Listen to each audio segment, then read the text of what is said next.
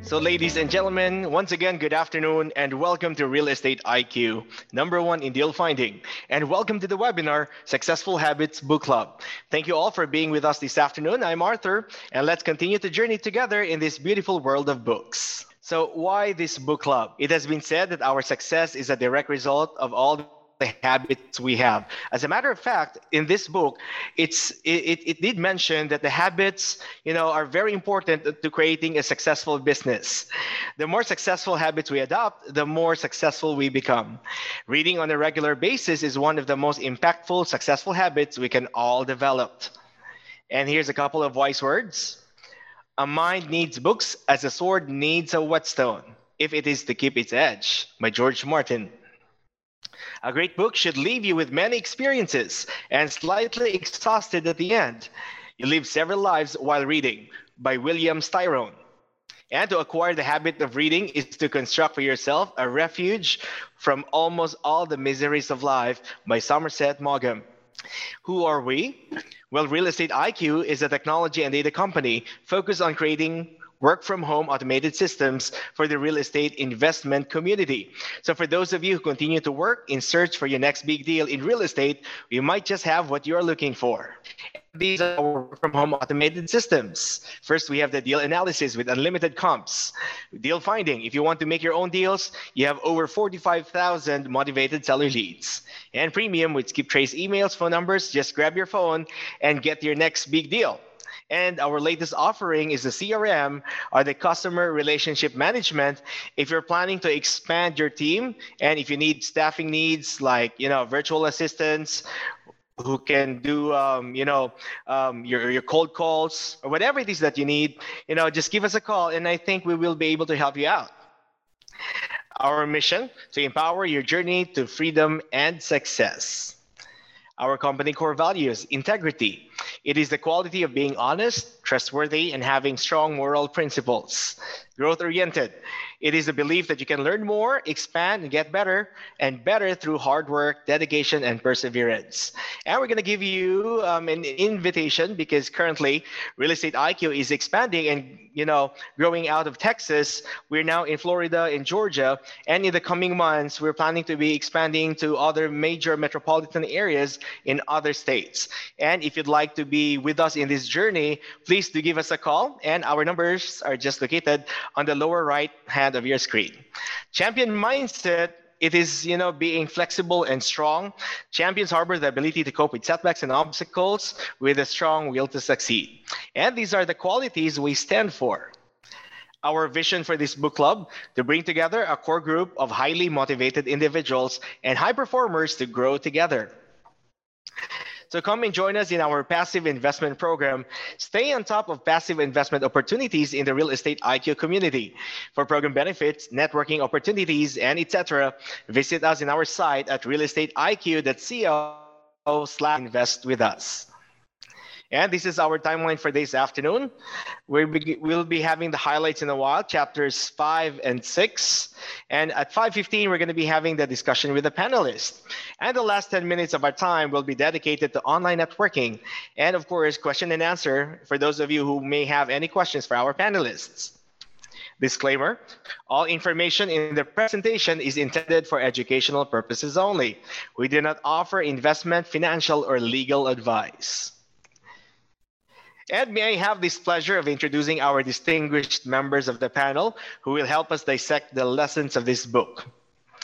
First up, our first panelist is in residential and commercial real estate, communication, creative problem solving, deal structuring, and strategy. Ladies and gentlemen, real estate investor, coach, and speaker, Mr. Brent Mott. Hi, everybody.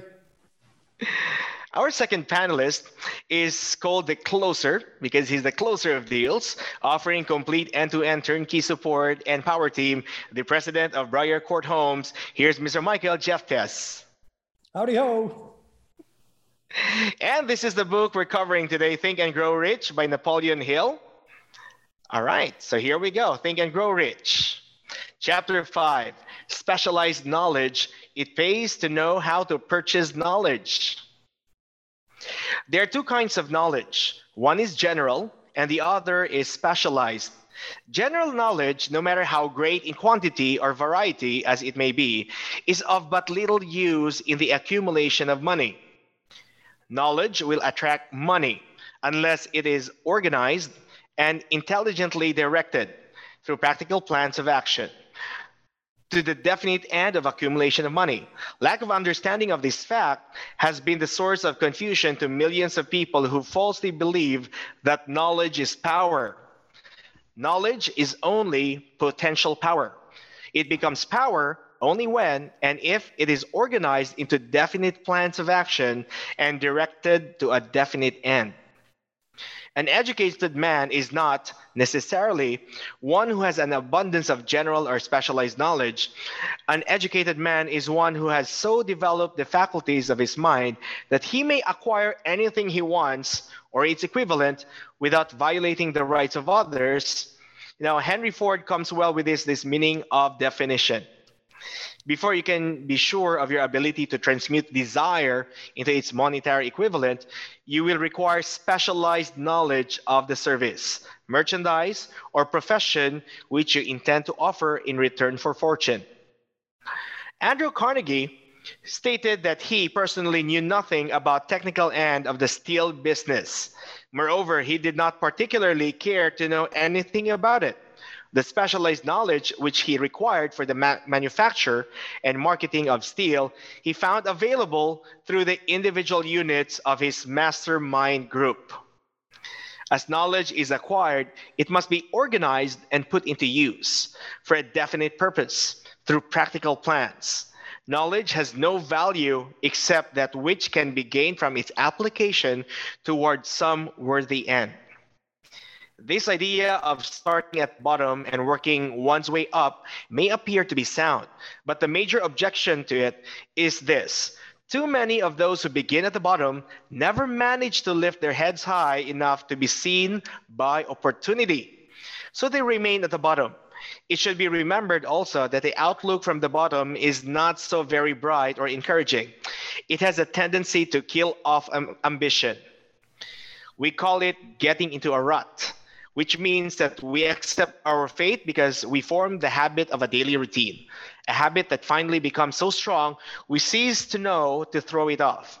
And that is another reason why it pays to start one or two steps above the bottom.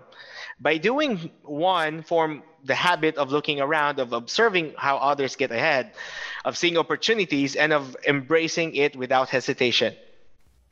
By applying the mastermind principle, a few people with suitable talent could form an alliance and have a paying business very quickly. One would need to be a fair writer with a flair for advertising and selling, one handy at typing. You know, this was about 100 years ago, so typing was pretty much a preferred skill during the time, and hand lettering. And one should be a first-class business getter who would let the world know about the service. If one person possessed all these abilities, he might carry on the business alone until it outgrew him. Both success and failure are largely the results of habit. If you have imagination, this chapter may present you with an idea sufficient to serve as the beginning of the riches you desire. Remember, the idea is the main thing. Specialized knowledge may be found just around the corner, any corner. Chapter 6, Imagination. What would I do if I had $1 million? I'd invest it all in real estate. That's right. The imagination is literally the workshop wherein are fashioned all plans created by man. The impulse, the desire is given shape, form, and action through the aid of imaginative faculty of the mind. It has been said that man can create anything which he can imagine. Man's only limitation, within reason, lies in his development and use of his imagination. He has not yet reached the apex of development in the use of his imaginative faculty. He has merely discovered that he has an imagination and has commenced to use it in a very elementary way. The imaginative faculty functions in two forms. One is known as synthetic imagination and the other as creative imagination. synthetic imagination. Through this faculty, one may arrange old concepts, ideas, or plans into new combinations. The faculty creates nothing.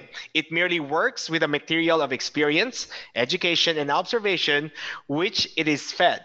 It is the faculty used most by the inventor, with the exception of the genius who draws out the creative imagination when he cannot solve his problem through synthetic imagination. Creative imagination, through the faculty of creative imagination, the finite mind of a man has direct communication with the infinite intelligence. It is the faculty through which hunches and inspirations are received. It is by this faculty that all basic or new ideas are handed over to man. The great leaders of business, industry, finance, and great artists, musicians, poets, and writers became great because they developed the faculty of creative imagination. Both the synthetic and creative faculties of imagination become more alert with use, just as any muscle or organ of the body develops through use. Definiteness of purpose is the starting point from which one must begin. He recognized, too, that definiteness of purpose takes on animation, life, and power when backed by a burning desire to translate that purpose into its material equivalent. A publisher of books, which sells for a nickel, made a discovery that should be worth much more to publishers generally. He learned that many people buy titles, not the contents of books. By merely changing the name of one book that was not moving, his sales on that book jumped upward more than 1 million copies. Inside of the book was not changed in any way. He merely ripped off the cover bearing the title that did not sell and put on a new cover with a title that had a box office value. Ideas are intangible forces, but they have more power than the physical brains that give birth to them. They have the power to live on after the brain that creates them has returned to dust. For example, take the power of Christianity that began with a simple idea born in the brain of Christ. Its chief tenet was, do unto others what you would have others do unto you. Christ has gone back to the source from whence he came, but his idea goes marching on. Someday it may grow up and come into its own. Then it will have fulfilled Christ's deepest desire. The idea has been developing only 2,000 years. Give it time. And these are our main topics for today: specialized knowledge and imagination. That's our highlights. Let me now turn over the floor to our panelists, Brent and Michael. Awesome. Thank you so much, Arthur. So as always, when Arthur, and this is why we have mastermind groups, and spoiler alert, he's going to talk about mastermind groups in the coming chapters in the book. But when Arthur talks about it, it reminds me of different things than when I was reading about it. So I love Arthur's recaps on this. It was on slide 25. You don't need to pull it up, but Arthur was talking about specialized knowledge. And just because somebody has a lot of knowledge doesn't necessarily mean that they're going to be the most successful. So, Michael, you went to business school for graduate school too, right? Yes. So when I got my MBA, all of this, an MBA is considered a terminal degree. So you can teach at the university level if you have that. That's the academic requirement to teach at the university level, because it's considered the high, even though you can get a doctorate in business administration, a master's of business administration is considered a terminal degree. So when I was in graduate school, it was weird to me at first that we had some of our professors were MBAs. And you called them Mr. or Miss or whatever. And a lot of our professors were doctors. So you called them doctors. They were PhDs. And so the PhD went to school for an extra 4 years. And technically, they had a higher rank. They technically had more knowledge. But in business school specifically, all of the students want to work with the MBA professors, not the PhD professors. And they have respect for the MBA professors, not the PhD professors, because the MBA professors are the ones that ran businesses. The PhD professors, they went to school until they were 27, never had a real job, and they're speaking from theory. So just because somebody has the most knowledge doesn't mean that they're going to be the most successful. So, I mean, that's just something when Arthur was talking about that, having more knowledge or more education doesn't necessarily make you more successful. It's the ivory tower effect that we all mocked. You what? It's the ivory tower effect that we all mock. All these economists and political science, and they tell us about the theory, but they've never lived in the real world a day in their life, and they're just completely wrong. Yep. So I mean, it's something that a lot of people get hung up on. You know, I didn't go to business school. I don't know this. Or whatever. No, educate yourself. Jim Rohn. I'm a personal development junkie. This book right here started it. Think and Grow Rich started personal development. Everybody refers back to it. But Jim Rohn is kind of the modern, I don't know if modern is the right word anymore. He was 80s, 90s, late 70s, awesome VHS quality video. But Jim Rohn talked about how education will make you a living, but self-education will make you a fortune. So learning specialized knowledge, especially about real estate, we're on the Real Estate IQ Successful Habits Book Club. So I think everybody here is interested in real estate, and obtaining specialized knowledge means that we can think and grow rich. I'm just, it's not even puns. It's just literally in the title of the book. So I want to just kind of start going through with stuff that, that I took out of it. So this is, even though this is what I highlighted, it didn't resonate the same way until Arthur said it. The faculties of the great universities possess in the aggregate practically every form of general knowledge known of civilization. They specialize in teaching knowledge, but they do not specialize in organization or the use of knowledge. None of it is applicable. None of it is applicable. It's all theory until you take the knowledge and you apply it. Knowledge is power. It is nothing of the sort.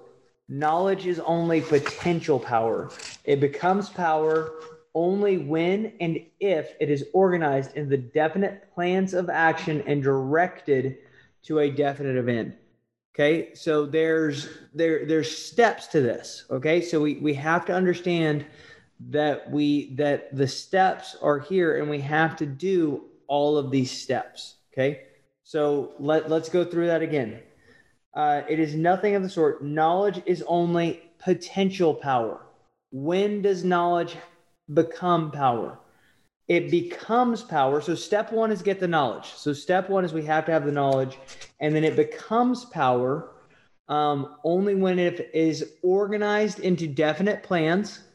So we have to have the knowledge and then put it into a definite plan. Notice it's still not power. The third step is directed to a definite end. Okay, so we have to gain the knowledge, put together the plan, and apply the plan. All right, none of it works unless you do. So that's really important to know as we're going through this. I highlighted a lot more in this section. Brent, let me just add one thing to that made me think of. So as a competitive shooter and a shooting instructor, one of I have questions where I kind of set up the class sometimes, and I'll say, practice makes what? And everybody says, oh, practice makes perfect. No, practice makes permanent. So along with that, you can have all the knowledge you want, but if you're not utilizing it, it does you no good. If you practice all the wrong shooting stances, all the wrong grip, all the wrong pulling the trigger, you could practice 10 hours a day, 7 days a week. You're going to be crappy at it because it's going to make those bad habits permanent. So you need to take what's right and then implement what's right. Just like what you were saying and what the book was saying, it's not enough to have that knowledge. How do you focus it and how do you implement it and maximize it? And then to take that to the next level, if you're doing it wrong, how do you know you're doing it wrong? You have to surround yourself with the people that know how to do it right. And you have to be open to taking that instruction. I mean, that's what we do in the real estate world, is we partner with people that know how to do stuff we don't know how to do. I like to partner with people that know how to do stuff that I don't know how to do, and I don't want to learn how to do it because they're great at it. I partner with people that are great at what they do, and I'm good at it too because it opens up more of my time. So I mean, that's and it allows me to do more of what I want to do and what I like to do. So huge opportunities there. All right. So next thing this is one of my favorite stories. It's the story when he was talking about Henry Ford. Okay. This is one of my favorite stories just in general. So a newspaper libeled Henry Ford saying that he was an idiot. And then they were grilling because he didn't have the right type of education. Henry Ford engineered built a car from scratch. If you haven't read his story is really, really interesting. He created the assembly line. He invented this assembly line. He built a steam engine from scratch. Yep. Grew up on a farm and built a steam engine from scratch. He heard about it and he turned around and he built one. But genius. Anyways, they were asking him all of these weird, random trivia questions. I don't know and I don't care. So there's a lot of people that are I think you know this, Michael. Chris Alcedo and I do a question and answer call on Monday nights. And Chris is amazing. So Michael and Chris are business partners. They have an amazing wholesaling company. They're great to partner with. But Chris knows everything there is to know about everything and the different types of deeds. And about once every 2 months, a question comes out about what is this specific type of deed? And Chris and I have done that call together for 4 years. And I can't tell you how many times that question has come up. And every time that question goes up, I say, hey, Chris, do you want to talk about the different types of deeds? You want to know the reason why I always defer to Chris? I don't know. I don't know the different types of deeds. You want to know what else? I don't care. I don't care what the different types of deeds are. I have attorneys that know what the different types of deeds are. And I have attorneys that I spend a lot of money to tell that I have them tell me what to do. So that question comes out about every other month and I defer it to Chris. And guess what? Had I chosen to internalize that information, I'd know the answer. I just don't care. So that and that's another partnership. But I want to read this just because Henry Ford just totally showed it to these attorneys. He says, if I should really want to answer the foolish question you've just asked, or any of the other questions you've been asking me, let me remind you that I have a row of electronic push buttons on my desk, and by pushing the right button, I can summon to my aid people who can answer any question I desire to ask concerning the business to which I am devoting on my efforts. Now, will you kindly tell me why I should clutter up my mind with general knowledge for the purpose of being able to answer questions when I have people around me who can supply any knowledge that I require? Surround yourself with the right people. Surround yourself with the right people. And they, I think they have this new, I think they call it a Google. I don't know. you can know anything you want to know. I mean, it's right there. So this is something that's really unique, that our brains will develop certain skill sets. So when I was at the Cadillac dealership, we had to know VIN numbers. We had to identify the VIN numbers, vehicle identification numbers, on cars. I was the first of my generation at our dealership. Everybody else was 10 plus years older than me. Okay. So, I was born in 1985. I got a cell phone in 2000, 2002. So I got a cell phone when I was 16. So, 2001. All right. I used a cell phone to store phone numbers from the time I was 16 on. So something that was unique is the guys older than me could remember a 17-digit VIN number. The guys younger than me couldn't remember a 17-digit VIN number because we never had the part of our brain wasn't exercised that memorized 10 random digits. I still remember the phone number from the very first house I ever lived in when I was 6 years old. I've got that one because I have my parents' phone number, my grandmother's phone number, my phone number. I get Judy's phone number right about half the time. But why do I need to clutter my mind with trivial information when I have tools that we can use to Brent, that kind of leads to, and I don't want to jump ahead, but I want to talk about where imagination. Are you at imagination yet? Because that kind of leads to a point I want to make about imagination. Let's talk about imagination. One of the things I took away from that, and it's funny because I actually in my notes have the word new generation. And when you saying that made me think of that. When I grew up, you know, I was born in the early 70s. I'm old compared to Brent. When I grew up, you know, we would run outside, we'd play war, we'd play games, we'd use a stick as a gun, or it was all imagination. I grew up playing with Legos. TV wasn't a big thing.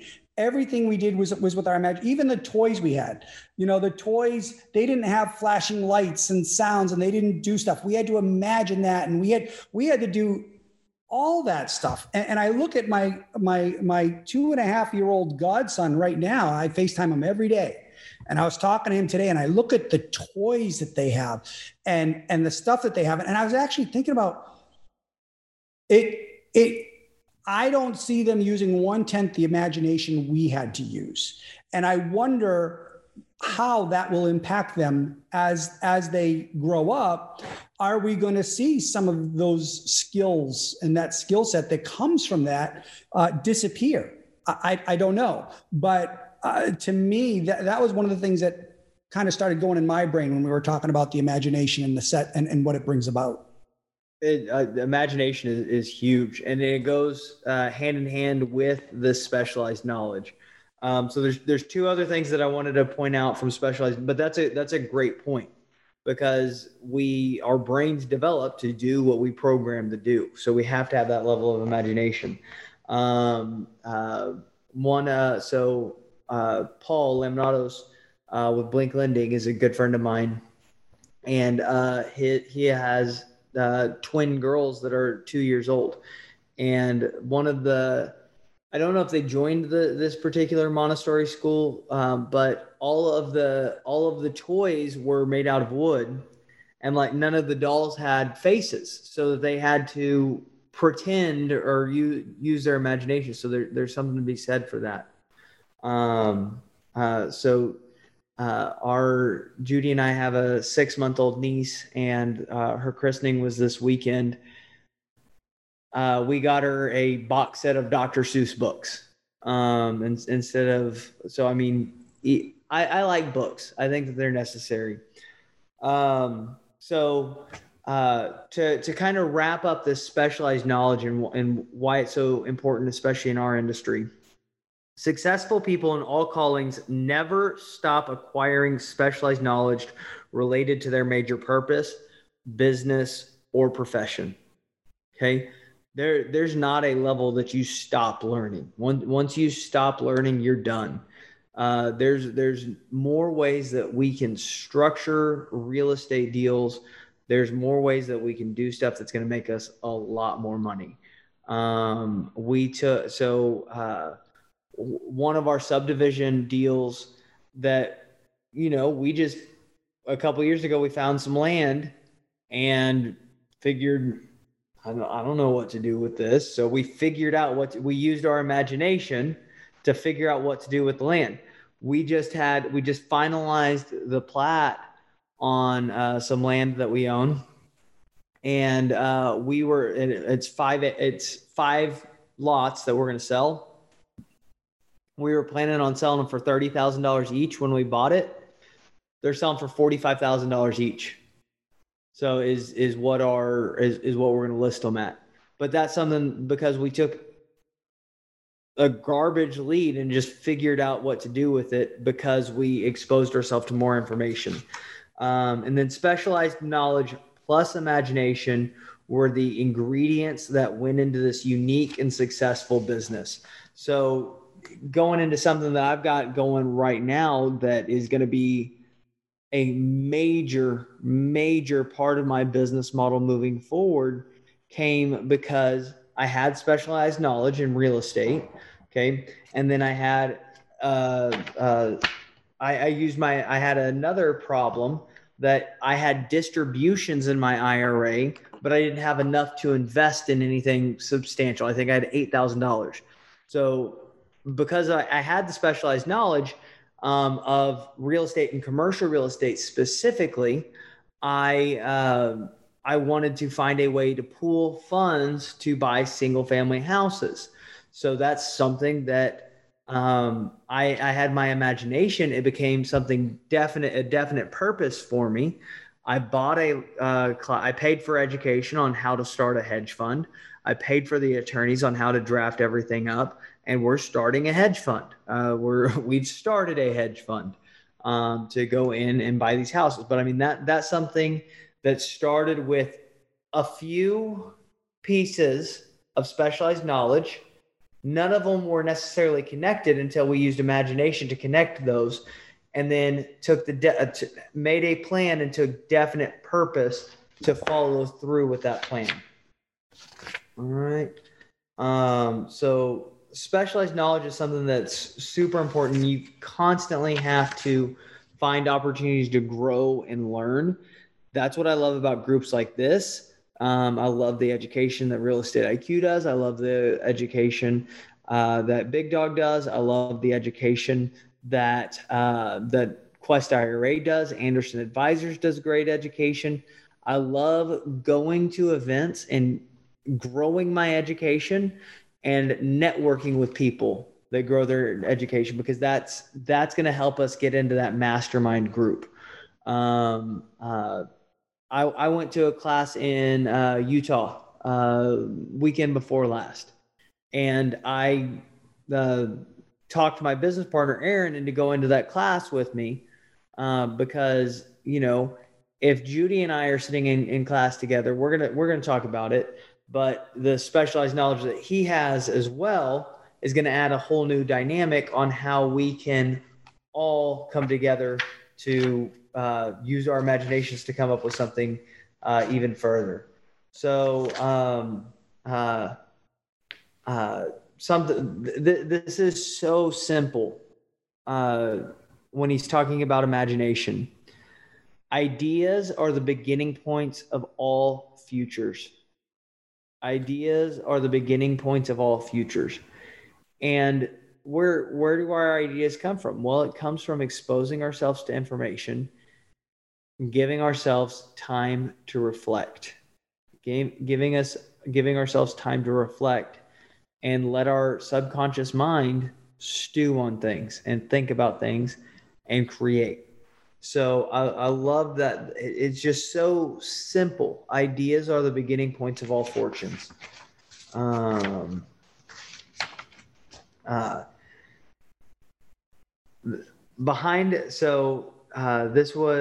talking about.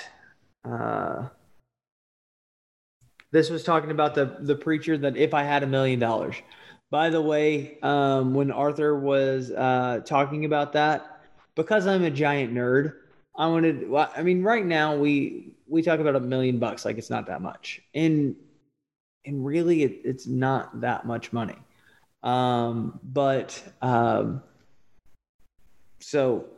I'll finish that thought and then I'll tell you my next thought. So I wanted to know, this book's about 100 years old. What is the value of that? At 3% inflation, $1 million is roughly 20 million. $20 million is a lot of money now. What I'm still going to call $20 million a lot of money. All right. So this is that's about what you make in a month, Brent, right? Pretty much. Almost there. We in especially the news is terrible about this.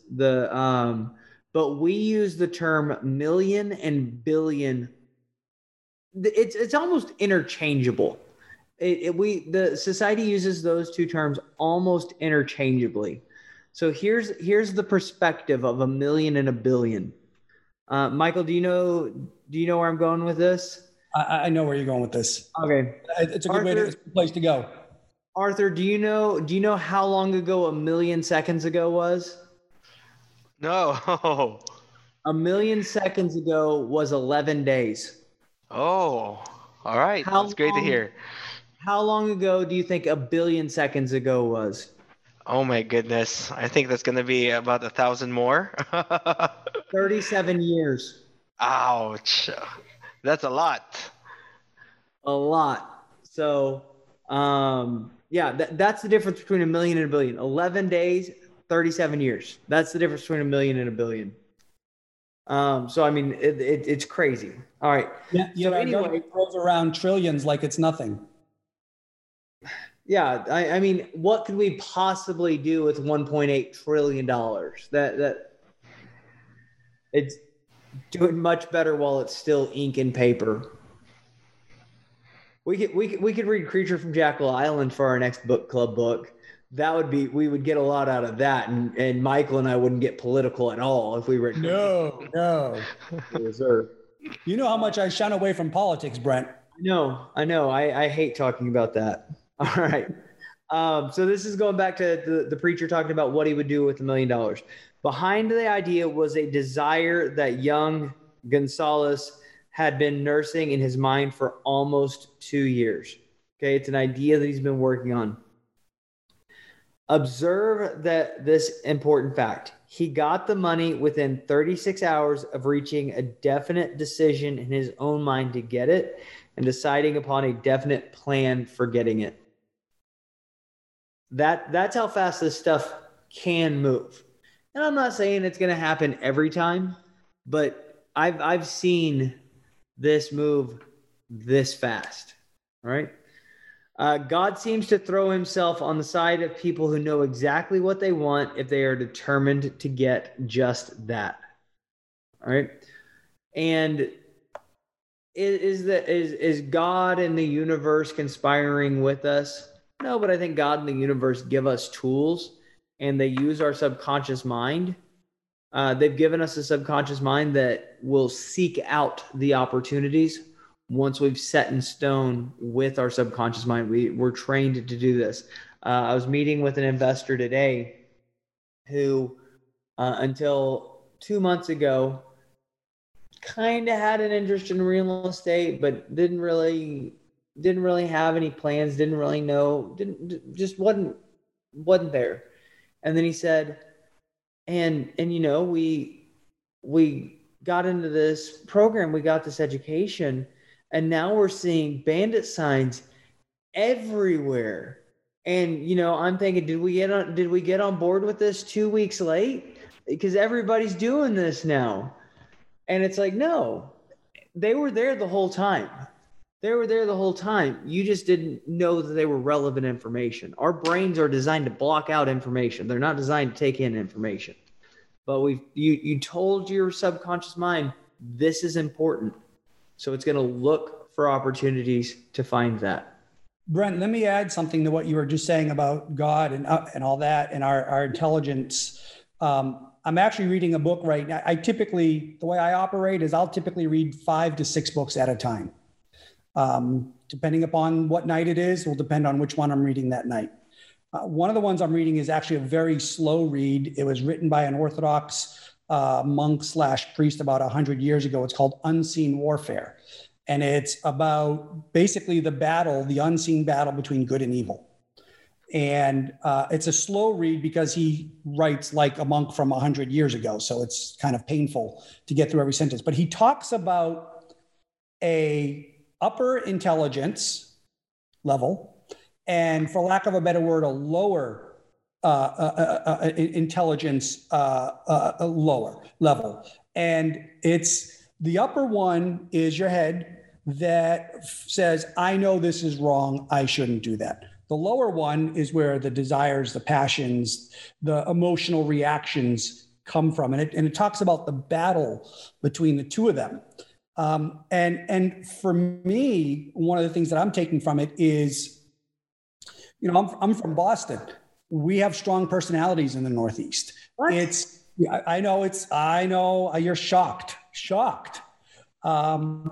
But I want to learn how I know from a negotiating and from a debating and from that point of view, the less emotional you are, the more effective you are. So within reason. So I'm trying to understand that internal battle so that I can keep my emotions in check more. Not that I overreact, but you know what I'm saying. And it's interesting because when you were talking about emotions and things like that a minute ago, I immediately went to that and was thinking about that upper versus the lower. And it's even in what we do, even from a business aspect point of view. You know, what is our head? What is our knee-jerk reaction emotion? Are we going to let our, another deal fell through, that's it, I'm giving up. Well, that's your lower. That's not your upper. And which one is going to win out? How are you going to take that knowledge and apply it? And it all intertwines. Absolutely. So coming from Boston, whether you're going to wear your tan pants or you're going to go drive your car, you've got to have your khakis. Well, I will tell you what we do in Boston. It can be 4 degrees out, snowing, and I guarantee you will see people walking in short pants, a heavy sweater with a hood, and a Dunkin' Donuts iced coffee, trudging through the snow. There you go. So they're not very intelligent. Well, that's right, because we got to avoid being hit by cars, you know, stuff like that. You find out if you remember where we pocket, you know. I love it. So going back on, what? I said sorry for the tangent. No, I love it. So we've got the imagination, we've got the desire, but remember there's that third step. There's that third step that we talked about earlier. We've got to put it to work. Riches, when they come in huge quantities, are never the result of hard work. Riches come, if they come at all, in response to definite demands based upon the application of definite principles and not by chance or luck. Okay? So it's that application that we've got to go through. There's no way that you're going to save yourself to riches. There's no way that you're going to save yourself to prosperity. We've got to take those big actions and have those big goals. Most of them. So this is talking about the moving pictures industry. It's a new thing. It's a brand new technology. You might have seen one. It's a talkie. Most of them were men who couldn't create ideas, but they had the imagination to recognize ideas when they saw them.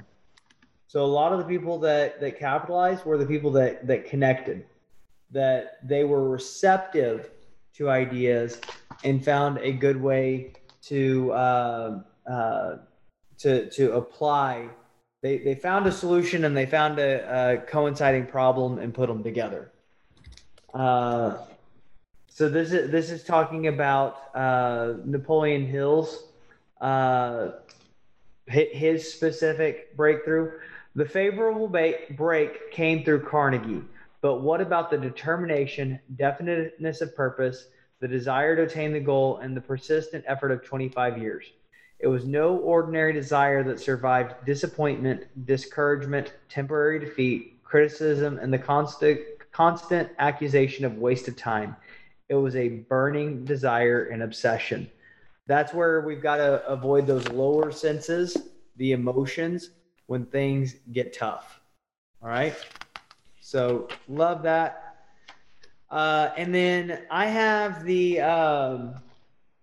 so the book that I have is the revised and updated for the 21st century, which for the most part just means it's gender neutral. I listen to the audio of the original while I read, so sometimes it's a little bit different. Essentially, it's gender neutral. That's pretty much the update. But he does talk about some other successful people. And a couple of businesses that I absolutely love their business model. One is Southwest Airlines. The other is Chick-fil-A. I love both of their business models. But in the updated and revised version, they were talking about Herb Kelleher, one of the founders of Southwest Airlines. And one of the things he said, this is something that we've hit on a lot. This is, if we had a theme of book club of something that we hit on a lot across all of our books, think of what the customers want and then give it to them. Is just something that was really huge. We've got to come up with the imagination of what do they want, and then we have to give it to them. That's how we've got to add value. Michael, do you have anything else on imagination? No, but in what you just said with giving it to the customers what they want, and you had mentioned earlier the words with the publisher book name about how he changed the publisher, or maybe it was Arthur. In my past life, I worked in the ultra high-end audio industry. And there was a speaker company that had a phenomenal speaker. And they were only charging $1,400 for the pair, which is dirt cheap. And one of the things that they realized they had run into is because it was so cheap in audiophile terms, nobody took it seriously. They discontinued it, came out with a new speaker, exactly the same. They didn't change a thing. They charged $3,495, $3,495. Couldn't keep them in stock. Branding, marketing, that's what it comes down to. I think this is the closest I've ever come to not running over on time. Do we want to bring in everybody and kind of get their thoughts? Yeah.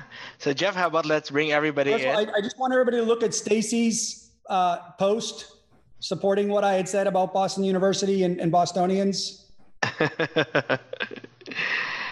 And looks like Israel has extended the invitation to everybody about, we should go and shoot sometime. Do it. All right. So while everybody is settling in, I'd also like to share about imagination. I grew up seeing in the television advertisements of McDonald's, even though my city didn't have one, but it really aroused my curiosity. And looking back into the history of McDonald's, I found out that it was actually put up by two brothers, and they just had this idea of having fast food. And they didn't have the idea of going national during the time.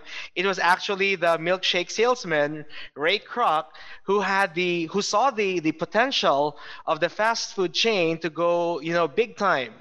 And that's why Ray Kroc eventually bought the franchise and eventually made a huge deal out of it. And it all just came from his imagination. Imagine that. The brothers established the fast food, but it was Ray Kroc who brought it to another level. Same thing, but different approach, different perspective, and I love it. That's awesome. So guys, we'd like to hear your thoughts as well. So there's just a handful of us, but we'd also love to hear your thoughts. Stacy, Frank, Fahim, is there anything you'd like to share? I think Israel's battery died. Yeah. Yes, any learnings about these chapters 5 and 6 about imagination and specialized knowledge today? I guess we covered it all. We did great. Yeah, good job. Yeah, I think I love the pacing we have right now. We've covered everything.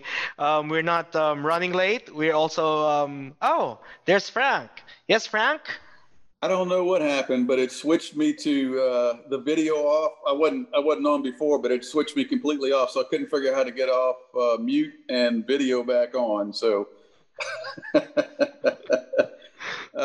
first time to join, pretty neat. Awesome. I didn't know what to expect, so I've never been a part of a book club, but I've read the book a long time ago, but it'll get me back in it just to refresh my memory. So it was kind of nice to hear. Hopefully, it didn't scare you away. No. Have a good time. Yeah. Thanks for inviting me. Thanks for coming, Frank. Yep. Yeah, we like to take things not too seriously and just enjoy it. Very good. Thank you. Thank you, Frank. All right. Looks like we've covered everything today. So for next week, we're going to be covering chapters 7 and 8. Is that right, Brent?